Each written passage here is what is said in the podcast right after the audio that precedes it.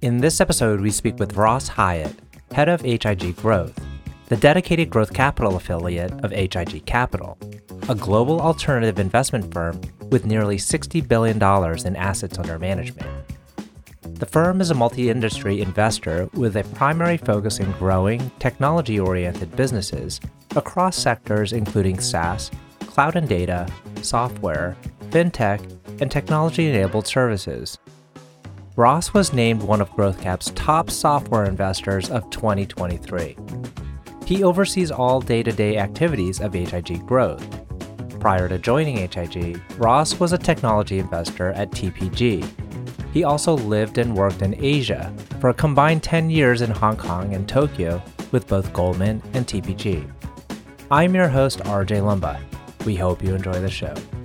If you like the episode, click to subscribe. RJ Lumba is the managing partner of GrowthCap and the executive chairman of Market Insight Media. He is the host of Growth Investor, a podcast featuring today's best investors, executives, and founders. In the minutes ahead, we'll uncover insights and strategies for accelerating growth and succeeding in business. Ross, thank you so much for taking the time to chat with us today. It's a delight to be with you. Yeah, RJ, thanks for having me on the show. I'm a big fan. I thought we could start off with a little bit about HIG as an organization and its history, and then we'll go into more specifically HIG growth. Yeah, happy to. So, HIG as a platform is in its 30th year. Uh, we have nearly 60 billion of AUM. Um, we invest across several different private equity funds. You know, the origin of which has been middle market and lower middle market private equity. We have a little over 500 investment professionals. Um, we've made nearly 350 control investments and have a an active portfolio of about 160 or 170 companies right now. Fantastic. And so you head up HIG Growth. You have a long history in tech investing. Tell us a little bit about your background and then how you came to HIG. Yeah, so I've got, you know, like many people, uh, just kind of twists and turns and winds along the way. But I started out uh, in investment banking out of college, you know, really like 20, a little over 20 years ago, um, when, you know, folks coming out of college barely knew what investment banking was.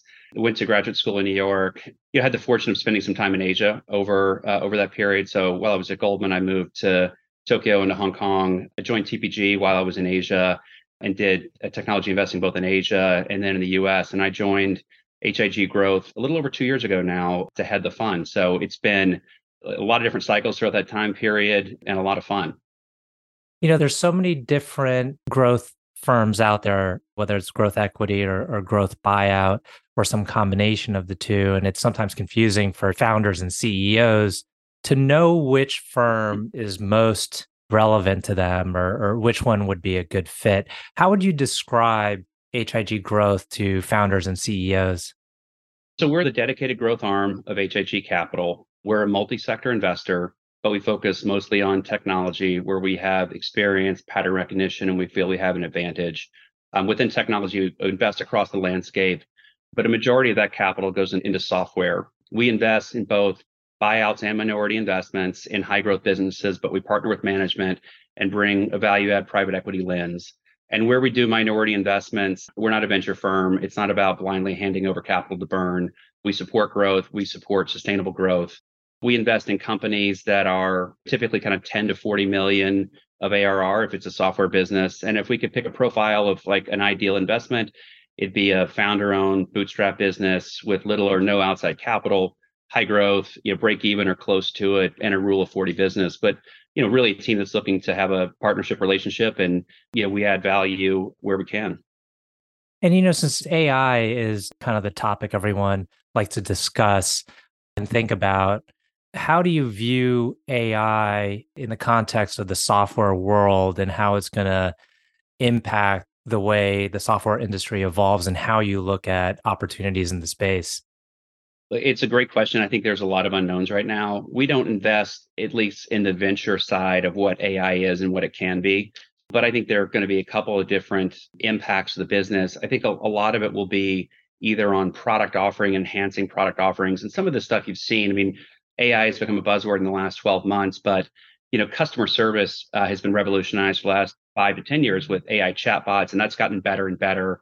And so I think some of these things will just continue to improve the product offering that software companies can deliver their customers. The second's really going to be in cost reduction.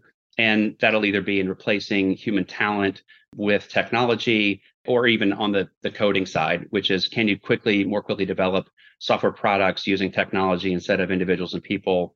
I think there's going to be, you know, an unknown but significant impact. But I also feel like this is the beginning of an arc. And I feel like the buzzwords and the talk might be a little front end loaded to where the impacts are over time. And you look at just what has happened in productivity gains in the last 25 years in the US and where the internet impacted things. And we've had a lot of software created over the last 25 years, and the productivity gains are slow. So I, I feel like we're we're in the early innings of this, and uh, yeah, I'm excited to see where it goes. But I, I feel like where we invest, it really will be more in businesses that already have a product market fit, an established, you know, at, least a budding or established go to market, and so it won't be in true development of technology. Mm-hmm.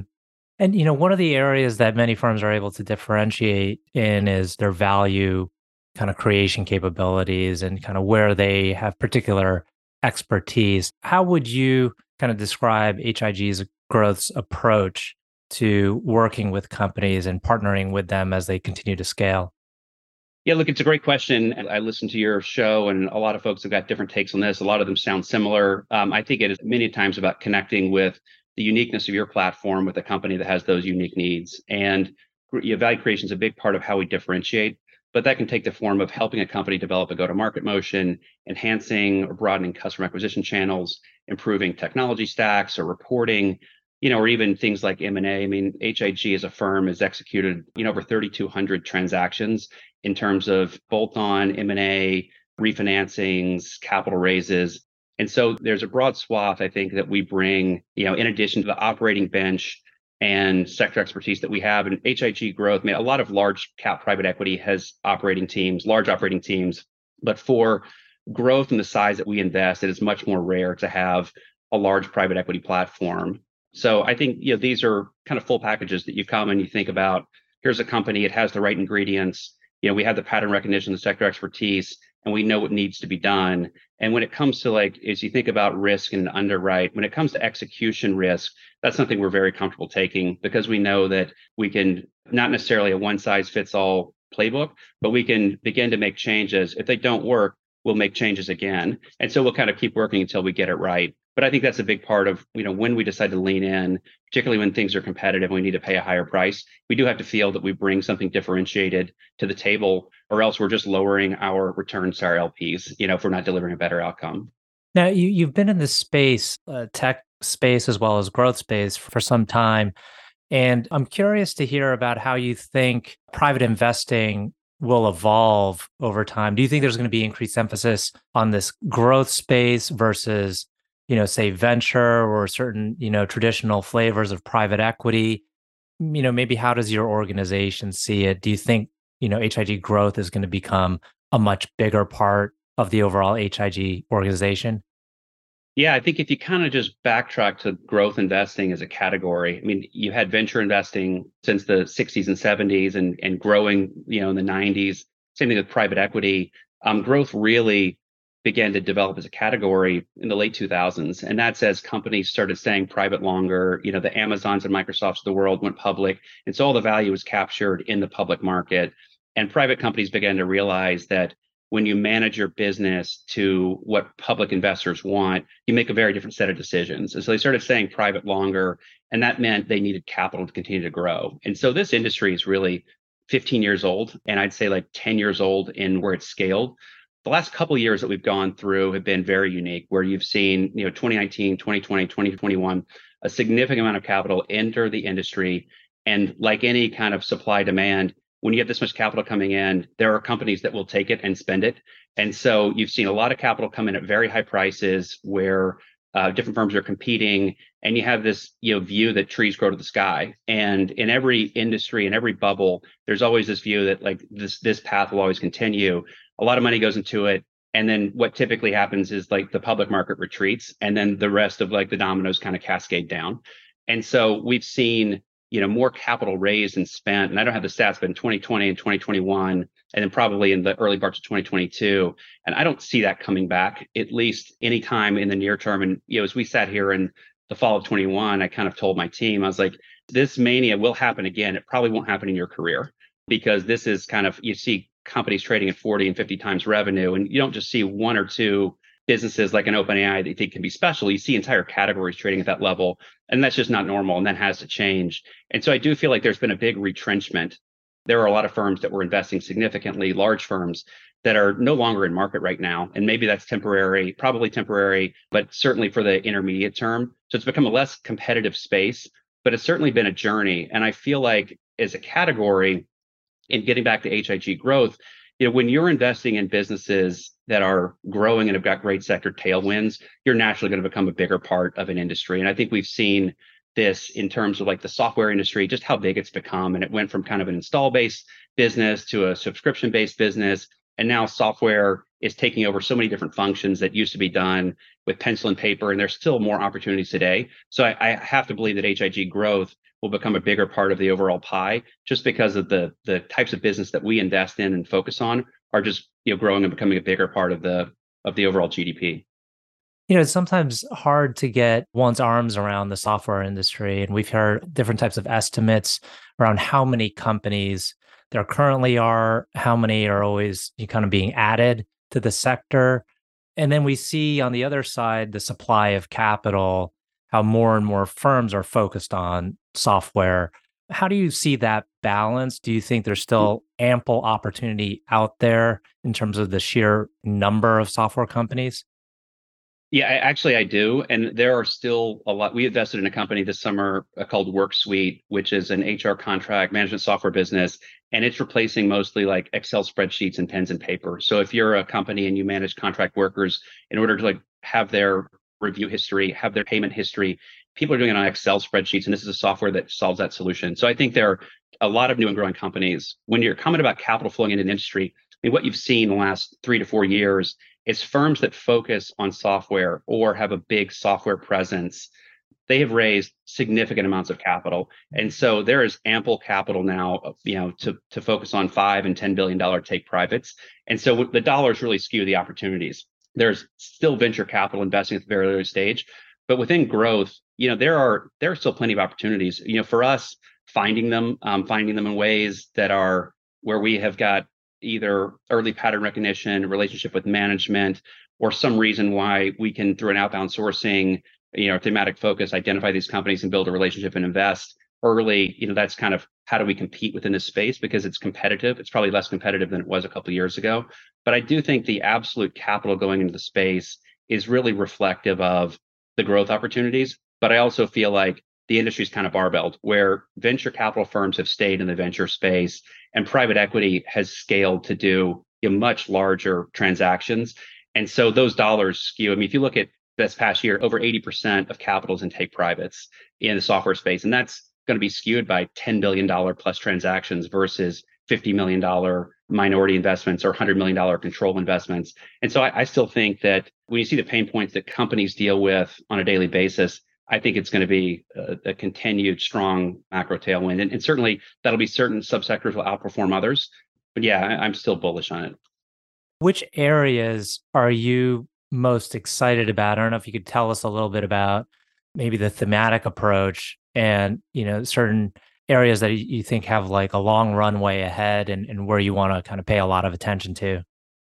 Yeah, and like we, we kind of focus on two things. One, it's profile of business, and then we pick sectors in which we think have got strong macro tailwinds that are sticky and resilient. You know, we're still doubling down on system of record, vertical software businesses, mission critical workflow application software, and then as I mentioned, things like WorkSuite, where you come across a business and you're just surprised that you know two thirds of employers in the U.S over 50 full-time employees use contract workers and there's no purpose-built software there's workday which handles w2 employees but not 1099 and so there are there is software being developed to meet pain points you know every day and um, another emerging category that we're paying a lot of attention to is FinOps. And FinOps has been something where, as you have the you know emergence of the cloud and the emergence of technology spend, now you need to figure out how much you're spending and how do you optimize it.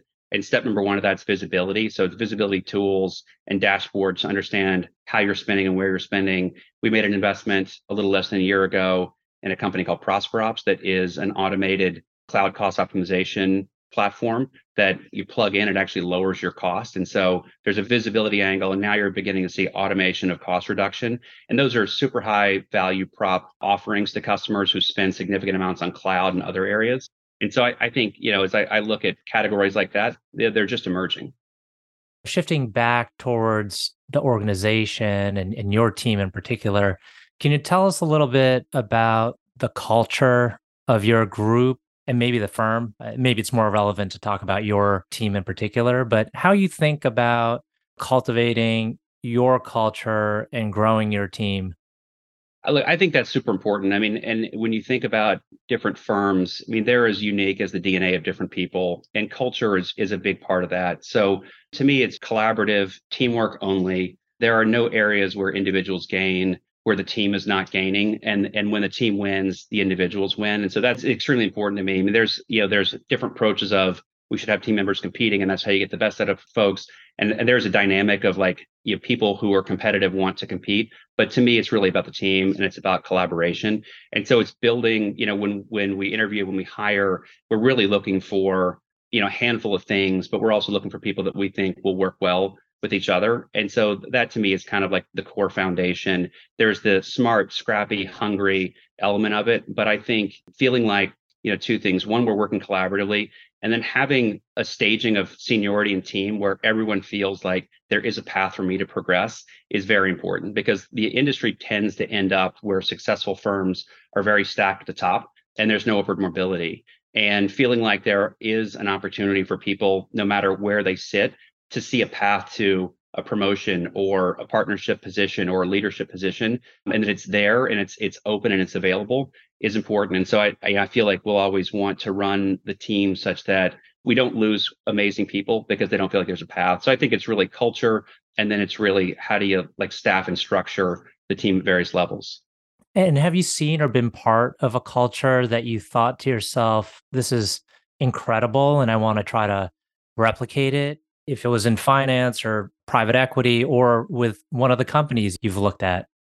I had the benefit of working at both Goldman Sachs and TPG. Both are really great places. Um, both, I think, have got great collaboration cultures and they're much bigger, particularly Goldman Sachs, just bigger and established. There's all that type of stuff that comes with like a big established organization and bureaucracy. But I'd say for the size of the firm, it does an amazing job of instilling to the folks that work there why they're there every day and how you work together and how you deliver the best outcome. And I think TPG is also great from that standpoint as well. And so I, I just feel lucky to have grown up in organizations where, in general, people got along, people found ways to work together. And it's certainly very important to what I want to create here.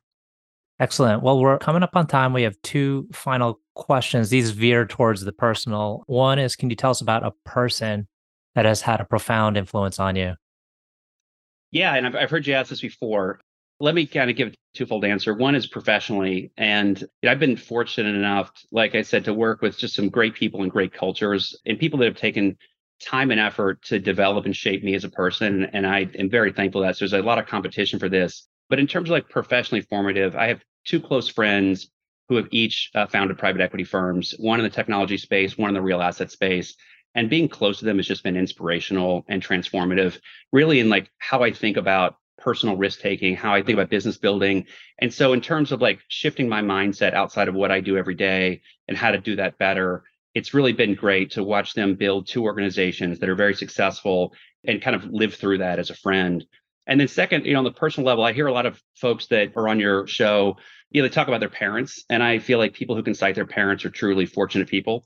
I'd say that my mother was like one of the most impactful people in my lives. And, you know, unfortunately, I lost her at an early age but she was a model person, even keeled, had a strong sense of right and wrong, a true north, you know, even facing a terminal illness. And so she's always been um, an inspiration to me, particularly in the face of adversity, and also really just inspired me to live an interesting life and do things differently. And probably what inspired me to move to Asia was really just, you know, thinking through the fact that our days are numbered and we, it's upon each of us to live a fulfilling life and, you know, delete Instagram and turn off Netflix and pick up a book or spend time with kids or family or go see a concert or, or move somewhere different, but just do something different, interesting in life. So she's been a, a real inspiration.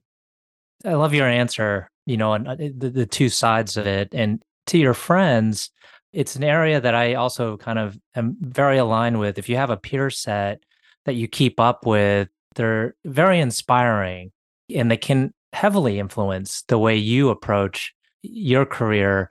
Curious, do you regularly kind of get in touch? Is it, you know, once a year you take a trip together? Like how, how do you kind of interact with these two friends? Yeah, I mean, it's way beyond that. It's like speaking weekly to some extent. It's really openly sharing like what our struggles are, you know, what we're facing. And, you know, industries kind of come and go. Industries kind of go through cycles. Is it difficult in returns? Are we having trouble raising capital? Are things going really well? What have we been doing? And so, really, it's more just kind of an open sharing forum between friends on here's what we're facing and and how we relate. And it's you know, part of the reason we've been friends for 10 to 15 years with each of these two but really just that kind of continual sharing is is therapeutic on one hand and it's enlightening it's inspiring it's educational on the other. Fantastic. Last question and, and we're going to you know veer towards the more fun but i understand you're an avid skier.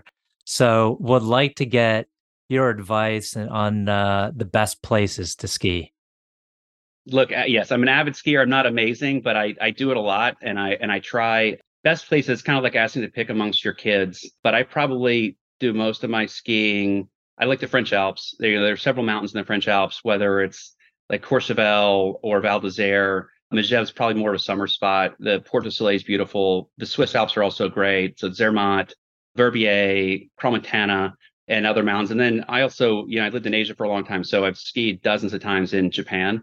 And um, I also like skiing in Niseko. The powder is second to none. It's also a, a different take on skiing. It's amazing. But if I had to kind of pick one spot, it'd probably be the French Alps. Excellent. Well, Ross, and that's a good note to end on because we're approaching ski season and I'm sure people are planning their trips. Ross, thank you so much for taking the time. I know our audience will find this very insightful. Thanks, RJ.